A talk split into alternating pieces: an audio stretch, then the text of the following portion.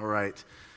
We are in the Gospel of John, and where we've been at in the Gospel of John is everything that's been happening to Jesus as he's getting sent to the cross, as he's going to the cross, really. So we've seen him betrayed, we've seen him arrested, we've seen him interrogated, we've seen him mocked, we've seen all kinds of things happen to Jesus. Even last week, we got this picture where Pilate, who has the authority, the Roman authority, over Jesus to either sentence him to death or not, he, he offers to the Jewish people, hey, we've got this other guy I could release to you, Barabbas, or I've got Jesus, and who do you guys pick? And they picked Barabbas. And so today, what we are actually going to see, we're going to see more of that scene, but we're going to see Jesus get to the cross. We're going to see Jesus get on the cross. We're going to see Jesus put on the cross today. We're going to get there. We're going to spend actually two weeks looking at Jesus on the cross.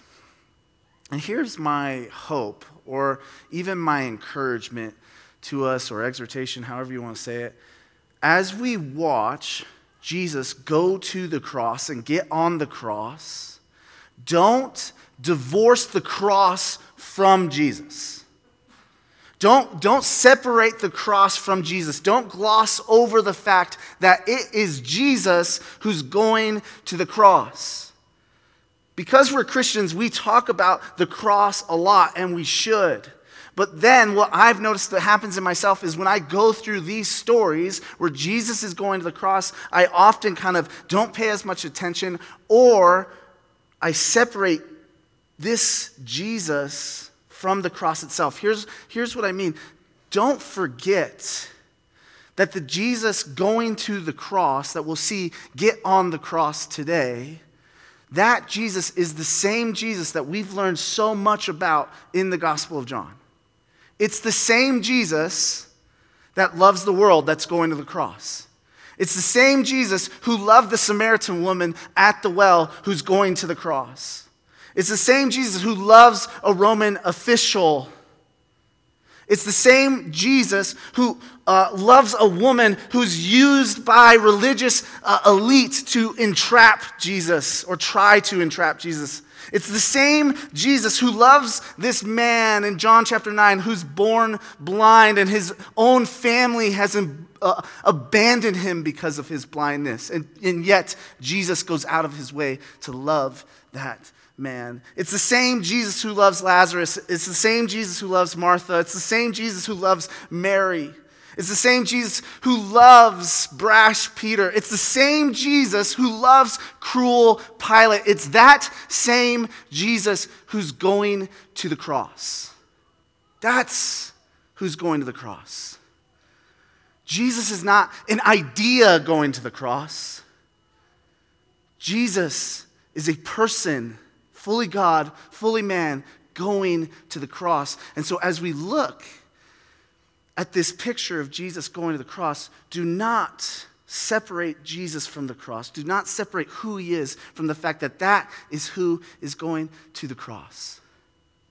I think we, we can do this as Christians at times. I remember years ago, I was at this, uh, it was like a Christian event, and the event really meant well. But I had been at that time kind of diving deeper into John and diving deeper into some of these stories, and, and I began to see Jesus more deeply. And this event, the whole kind of purpose of this Christian event that I went to was to kind of like prove that Jesus really died, to, to use these kind of apologetics and arguments to show, hey, those people out there that are saying, hey, Jesus didn't really die, he really died. And so at this event, they're, they're describing the crucifixion. They're describing everything that Jesus had to go through. And they're just doing it to, to, help us see that, that this man, the historical Jesus, literally died. But what I began to notice at this event, and again, this event meant well, and I think uh, the leaders are great Christian people. But what I began to notice is we were, we were separating Jesus from the cross.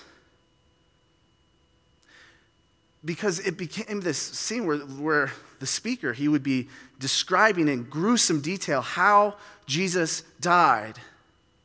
But he was only doing it to prove a point.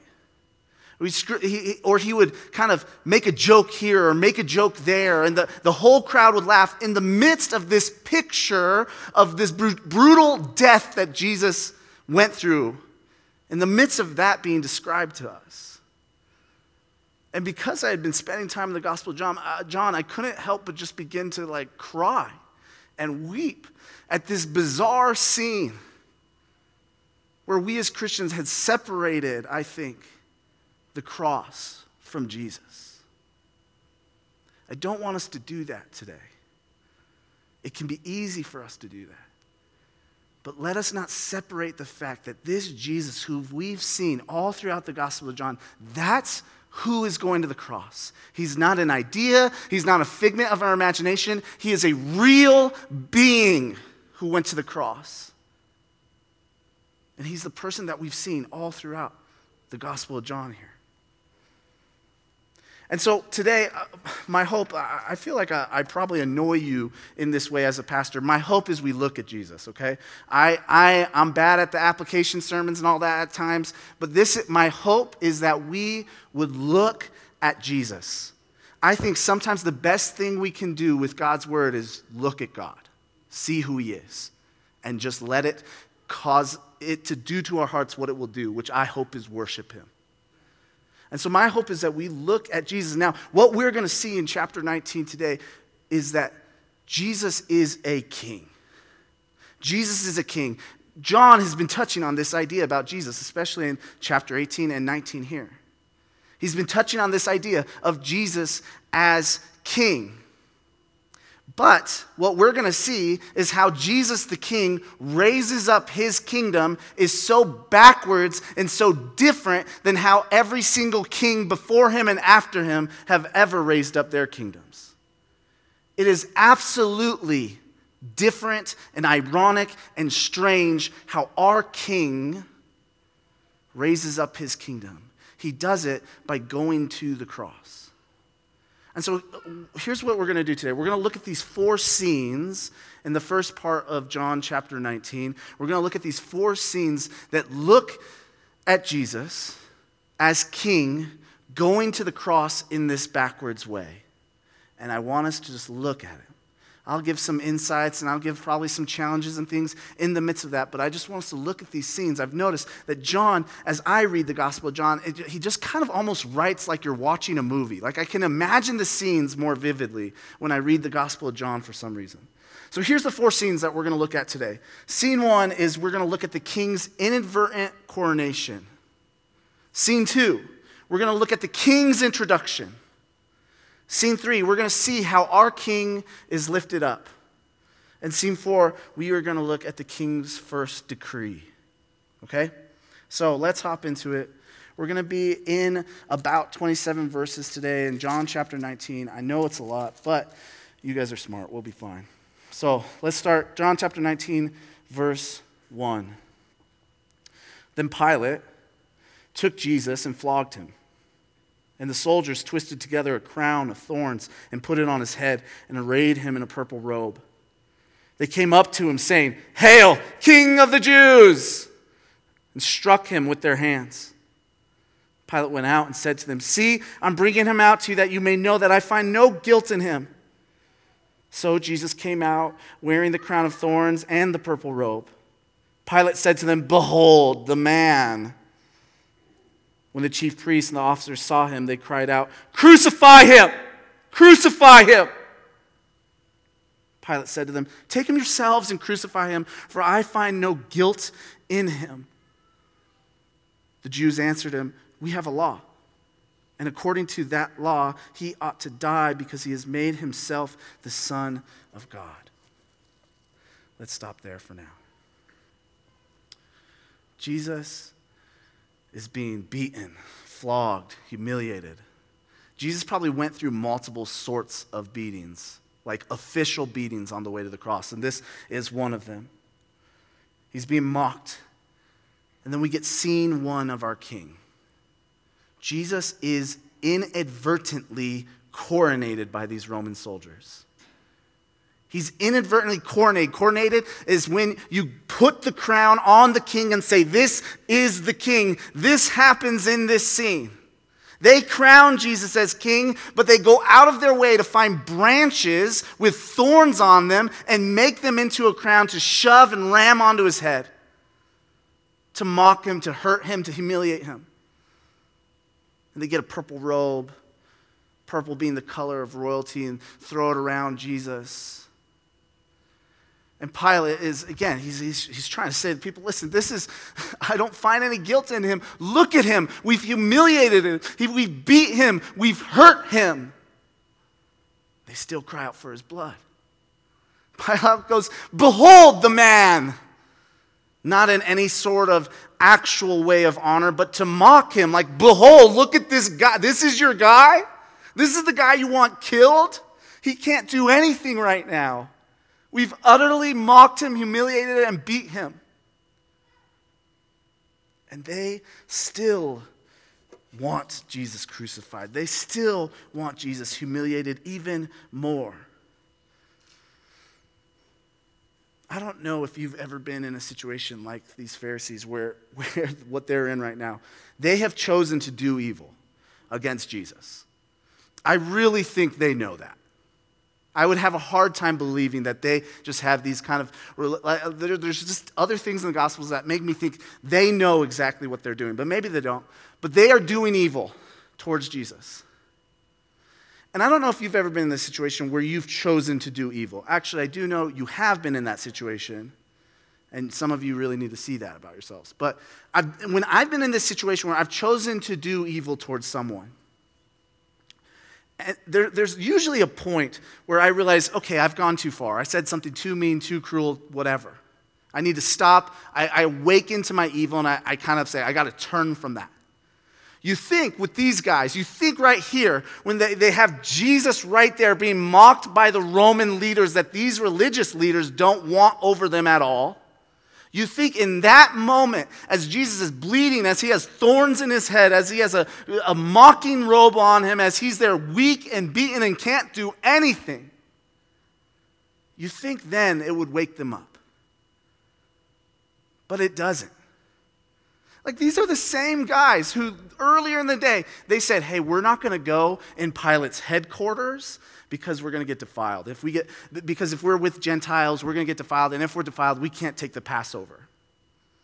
They don't want to go into a place, but they're willing to sentence an innocent man to death and call out for his blood and call out for his killing. They've let their evil completely blind them. Don't ever let your sin blind you this much, church. Don't ever let your sin blind you this much, church. But even if you have, King Jesus has allowed that sort of sin to collapse in on him and humiliate him. So that sort of blinding sin doesn't have to conquer and humiliate you. That's our King Jesus. And that's what happens during his inadvertent coronation. Let's keep going. Let's look at scene two in the passage. We're going to jump down to verse 12. We talked a lot about Pilate a, lot, uh, a couple weeks ago, and we went through uh, verses 8 through 11, essentially. And so if you, if you want to know more about that, go, go back and listen to that. But let's hop down to verse 12. So from then on, Pilate sought to release him, but the Jews cried out, if you release this man, you're not Caesar's friend. Everyone who makes himself a king opposes Caesar. So when Pilate heard these words, he brought Jesus out and sat down on the judgment seat at a place called the stone pavement, and in Aramaic, Gabbatha. Now, it was the day of preparation of the Passover. It was about the sixth hour. He said to the Jews, Behold your king.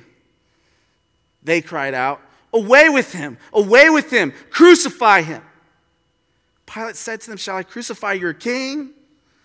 The chief priests answered, We have no king but Caesar.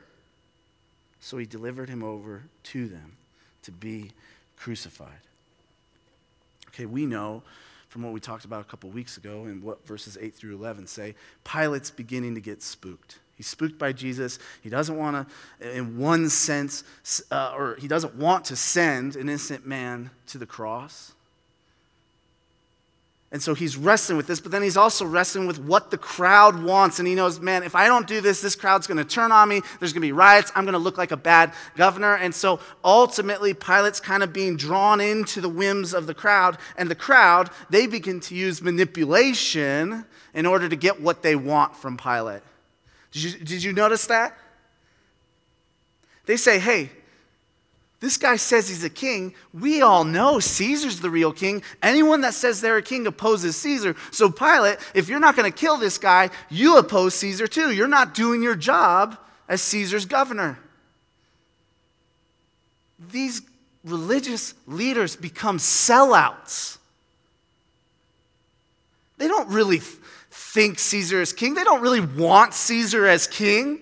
They don't really even care, probably, if people oppose Caesar as king because they did in their hearts. Go read the Gospels constantly. They're trying to entrap Jesus by making him either declare allegiance to Caesar or total, uh, like, uh, um, this is why I'm a preacher, totally be against Caesar.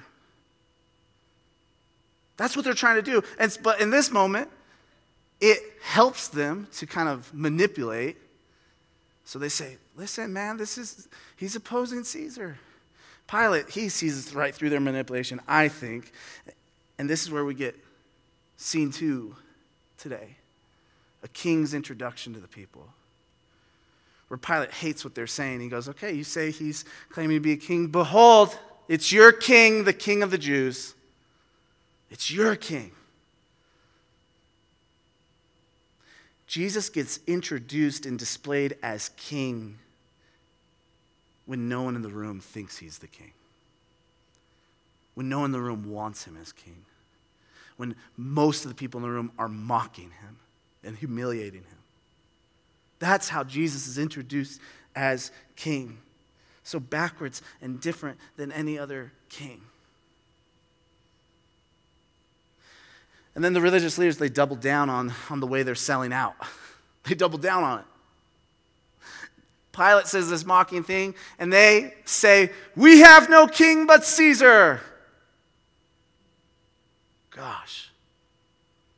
They completely sell out. They don't think Caesar's a good king. They don't want Caesar as king. They don't even think God wants Caesar as king. But to get Jesus killed, they'll go, Caesar's our king. Caesar's our guy. Caesar's our man. Because, so that they can keep their power. They want Jesus dead and they declare Caesar as king because Jesus' kingship threatens their way of life. Jesus' kingship threatens their power.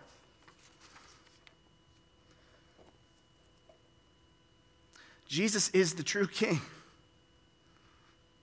These religious leaders, like God has brought the true king to Israel and he's displayed him and he's put him there. And even though Pilate is saying, Behold your king, in some sense, that's prophetically true. God has brought his king to Israel and he's saying, Look, this is the king of Israel. This is the king of the world. This is the king who's going to restore everything. But that king threatens their way of life, threatens their power, so they refuse to see that Jesus is the true king that God has brought them. And what they do to get out of that is they give their allegiance falsely to a horrible king, Caesar. This, this scene, it begs the question for us. It begs this question for us. What king do you choose when Jesus' kingship threatens your way of life? What king do you choose when Jesus' kingship threatens your power? What king do you choose when Jesus' kingship threatens your autonomy? What king do you choose? We love to say we're not like this crowd. We love to look at the, these religious elite and think what they did was so evil and so different than what any of us would have done. But maybe I'm speaking for myself. I think day in, day out, when Jesus threatens my way of life with his kingship and his rule and his reign, I often choose a different, uglier, nastier king. This scene where the king is being presented to us should make us wrestle and go, which king am I choosing day in, day out? Which king am I giving my allegiance to? Am I giving it to some sort of Caesar king? Or am I giving it to Jesus? Because God has said to us through the Gospel of John and in this text in particular, in particular Behold your king. What are you going to do with that?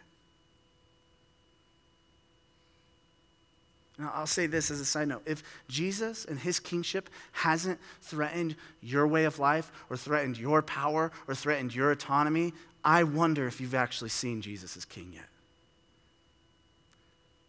Some of you might not be relating to what I'm saying, and you're saying, hey, I am following Christ. He does, but he, he hasn't. His kingship has never really threatened my way of life. He's never threatened my power. He's never threatened my autonomy.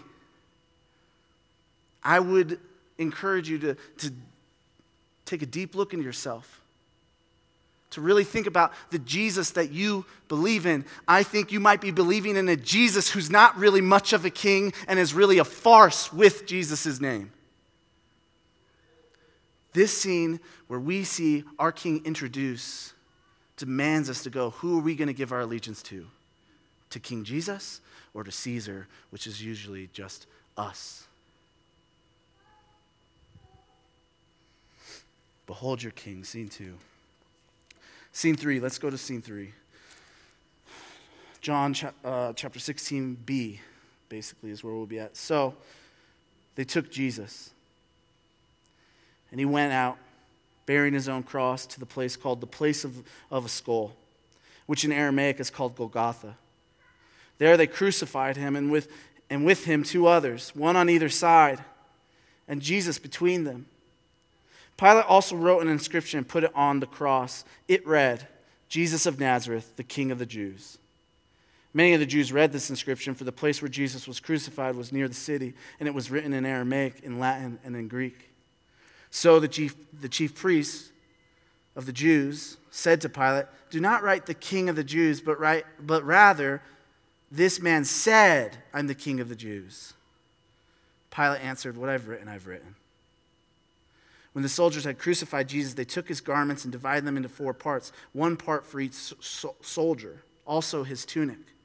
But the tunic was seamless, woven in one piece from top to bottom. So they said to one another, Let us not tear it, but cast lots for it to see whose it shall be.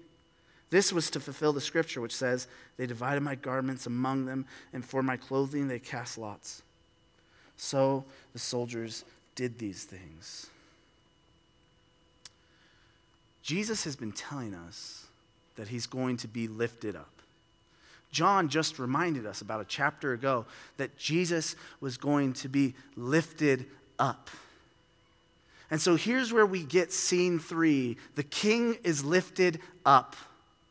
But Jesus is not lifted up the way most kings are lifted up. Most kings were lifted up on something called a litter. Do you guys know what that is? A palanquin? the mobile throne thing that you see in all the movies, right? They had a throne, and there would be like four people that would carry it on sticks. And, and honestly, this is like a sign of power, I believe, at times. Like, look, there's the king. You can see him coming from far away. He has people carrying him. He doesn't even have to walk to where he needs to go. This is how most kings were lifted up throughout history. But that's not how Jesus is lifted up. He's lifted up by being nailed to a beam that he can't even carry all the way to where they're going to lift him up. Others come in, we know from the other, another comes in, we know from the other gospels, to help him carry this beam to another wooden beam. And they throw Jesus against this wooden beam, the cross, the crucifix, the Roman killing device. This thing that they built in such a way that you just basically slowly suffocate to death until you just couldn't hold yourself up anymore. They, that's how they lift Jesus up. That's how they lift this king up. That's how our king is lifted up. He's lifted up on a cross, on a mountain that looks like a skull. Death upon death is how our king is lifted up. Our king is not carried and lifted by his servants for all to see. Our king is lifted up by the political and religious powers of the day, not to honor him or to serve him, but to humiliate, mock, and kill him. That's how our king is lifted up. He's stripped naked instead of dressed in the finest linens. They take his clothes, he's robbed of his clothes. He's left there naked, dying on the cross. Some of us get bothered and grossed out by certain depictions of, of the cross and the crucifixion, but I think it was probably even worse than that. That's how our king was lifted up for all to see. As he lives out a psalm of lament as he lives out a song of pain and frustration. And distance from God is that psalm that he is quoted there. That's how our king is lifted up. Not with honor and accolades, but in humiliation, lament, pain, and sorrow. That's how Jesus is lifted up as king. And then Jesus makes this decree. It's in scene four. Verse 25 through 27, let's read this. But standing by the cross of Jesus were his mother and his mother's sister, Mary, the wife of Clopas, and Mary Magdalene. When Jesus saw his mother and the disciple whom he loved standing nearby, he said to his mother, Woman, behold your son. Then he said to the disciple, Behold your mother. And from that hour, the disciple took her to his own home. So Jesus is up on the cross. He's dying. He's being mocked. You can read the other gospels to see all the other kinds of things that were happening to Jesus during this moment. But he's a king who's been lifted up. And he has a decree to make. So there, standing by the cross, uh, are four women. Now, there's a little bit of debate in the Greek. Like, is this two women, three women, or four women? I think it's four women. I think Mary, his mom, his aunt, Mary, wife of Clopas, and Mary Magdalene are standing there at the cross. And, and then there's John, the beloved disciple, standing there with them. Now, this is a side note. This isn't even part of my sermon, really, but I'm going to say it anyways. You know, in American evangelicalism, we love to mention often that Eve, the first woman, was the first to sin. We mention it often. We mention it in jokes. We mention it even in kind of oppressive ways at times, I think. But man, I don't see us very often mentioning that, you know who is at the cross with Jesus? Four women. You know who is brave enough to stand near Jesus as he was being brutally killed? four women. There were more women disciples of Jesus at the cross than male disciples at the cross. That is something we should herald and remember. And so, if you're one of those people that mentions Eve sinning a lot, I would encourage you to mention that Mary, all sorts of Marys were at the cross too, to the end with Jesus.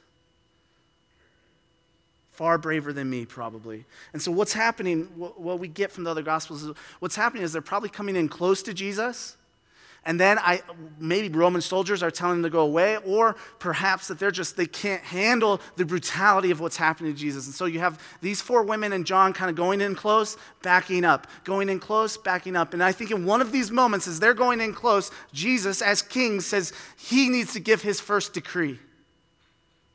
And his first decree is not rooted in fighting, not rooted in, in power his first decree is rooted in love.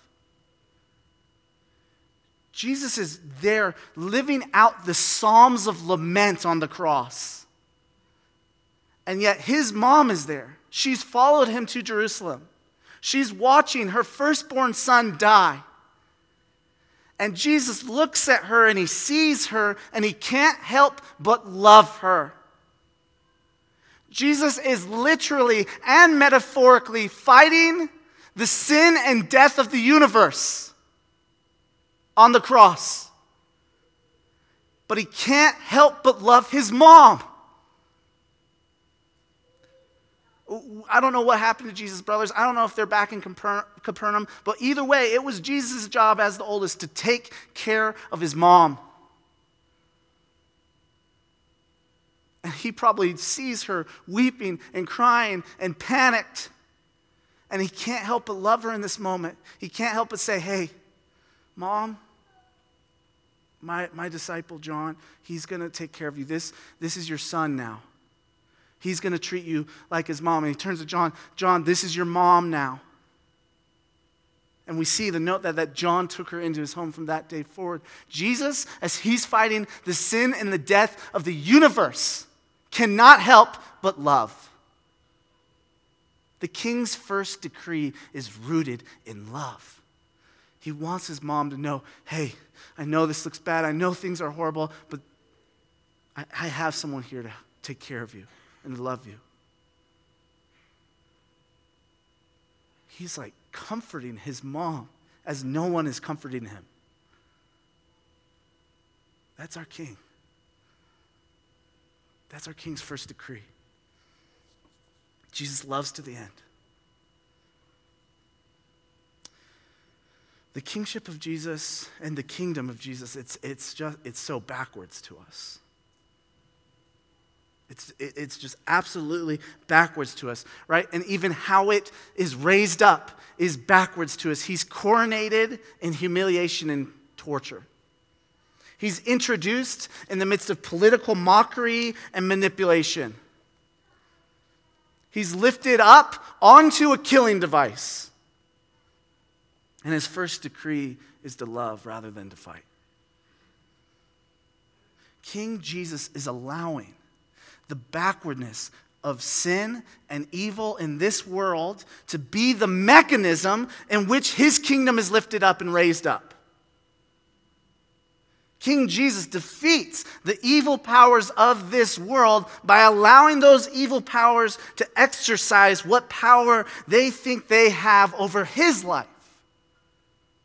That's our King. Don't miss it. Don't, don't stop yourself from seeing that. He loves the end. He's allowing evil to collapse in on himself so it doesn't have to collapse in on us. He's allowing sin to collapse in on himself so it doesn't have to collapse in on us. That's our king. Give your allegiance to that king and see the power of his ironic coronation, his ironic introduction, his ironic being lifted up. Give your allegiance to that king and see him for who he is. May we see Jesus as that king. Amen, church? Amen. Let's pray. Jesus, you are a good king. You are a kind king. You are a loving king.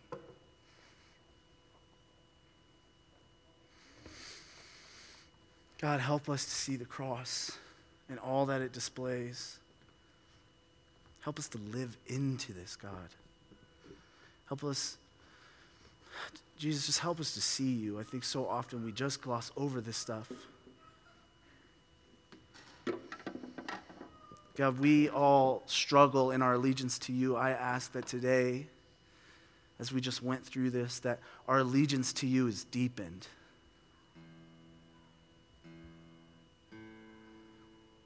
You are a good and loving kind king that allows the backwardness of this world to cave in on you so it doesn't have to cave in on us. Help us to be grateful for that. Help us to see that. Help us to see you as king. Holy Spirit, you know what you want to do in this moment in our hearts. I ask that you would have mercy on us and do it even if we're resistant. You are King. We love you, Lord. Amen.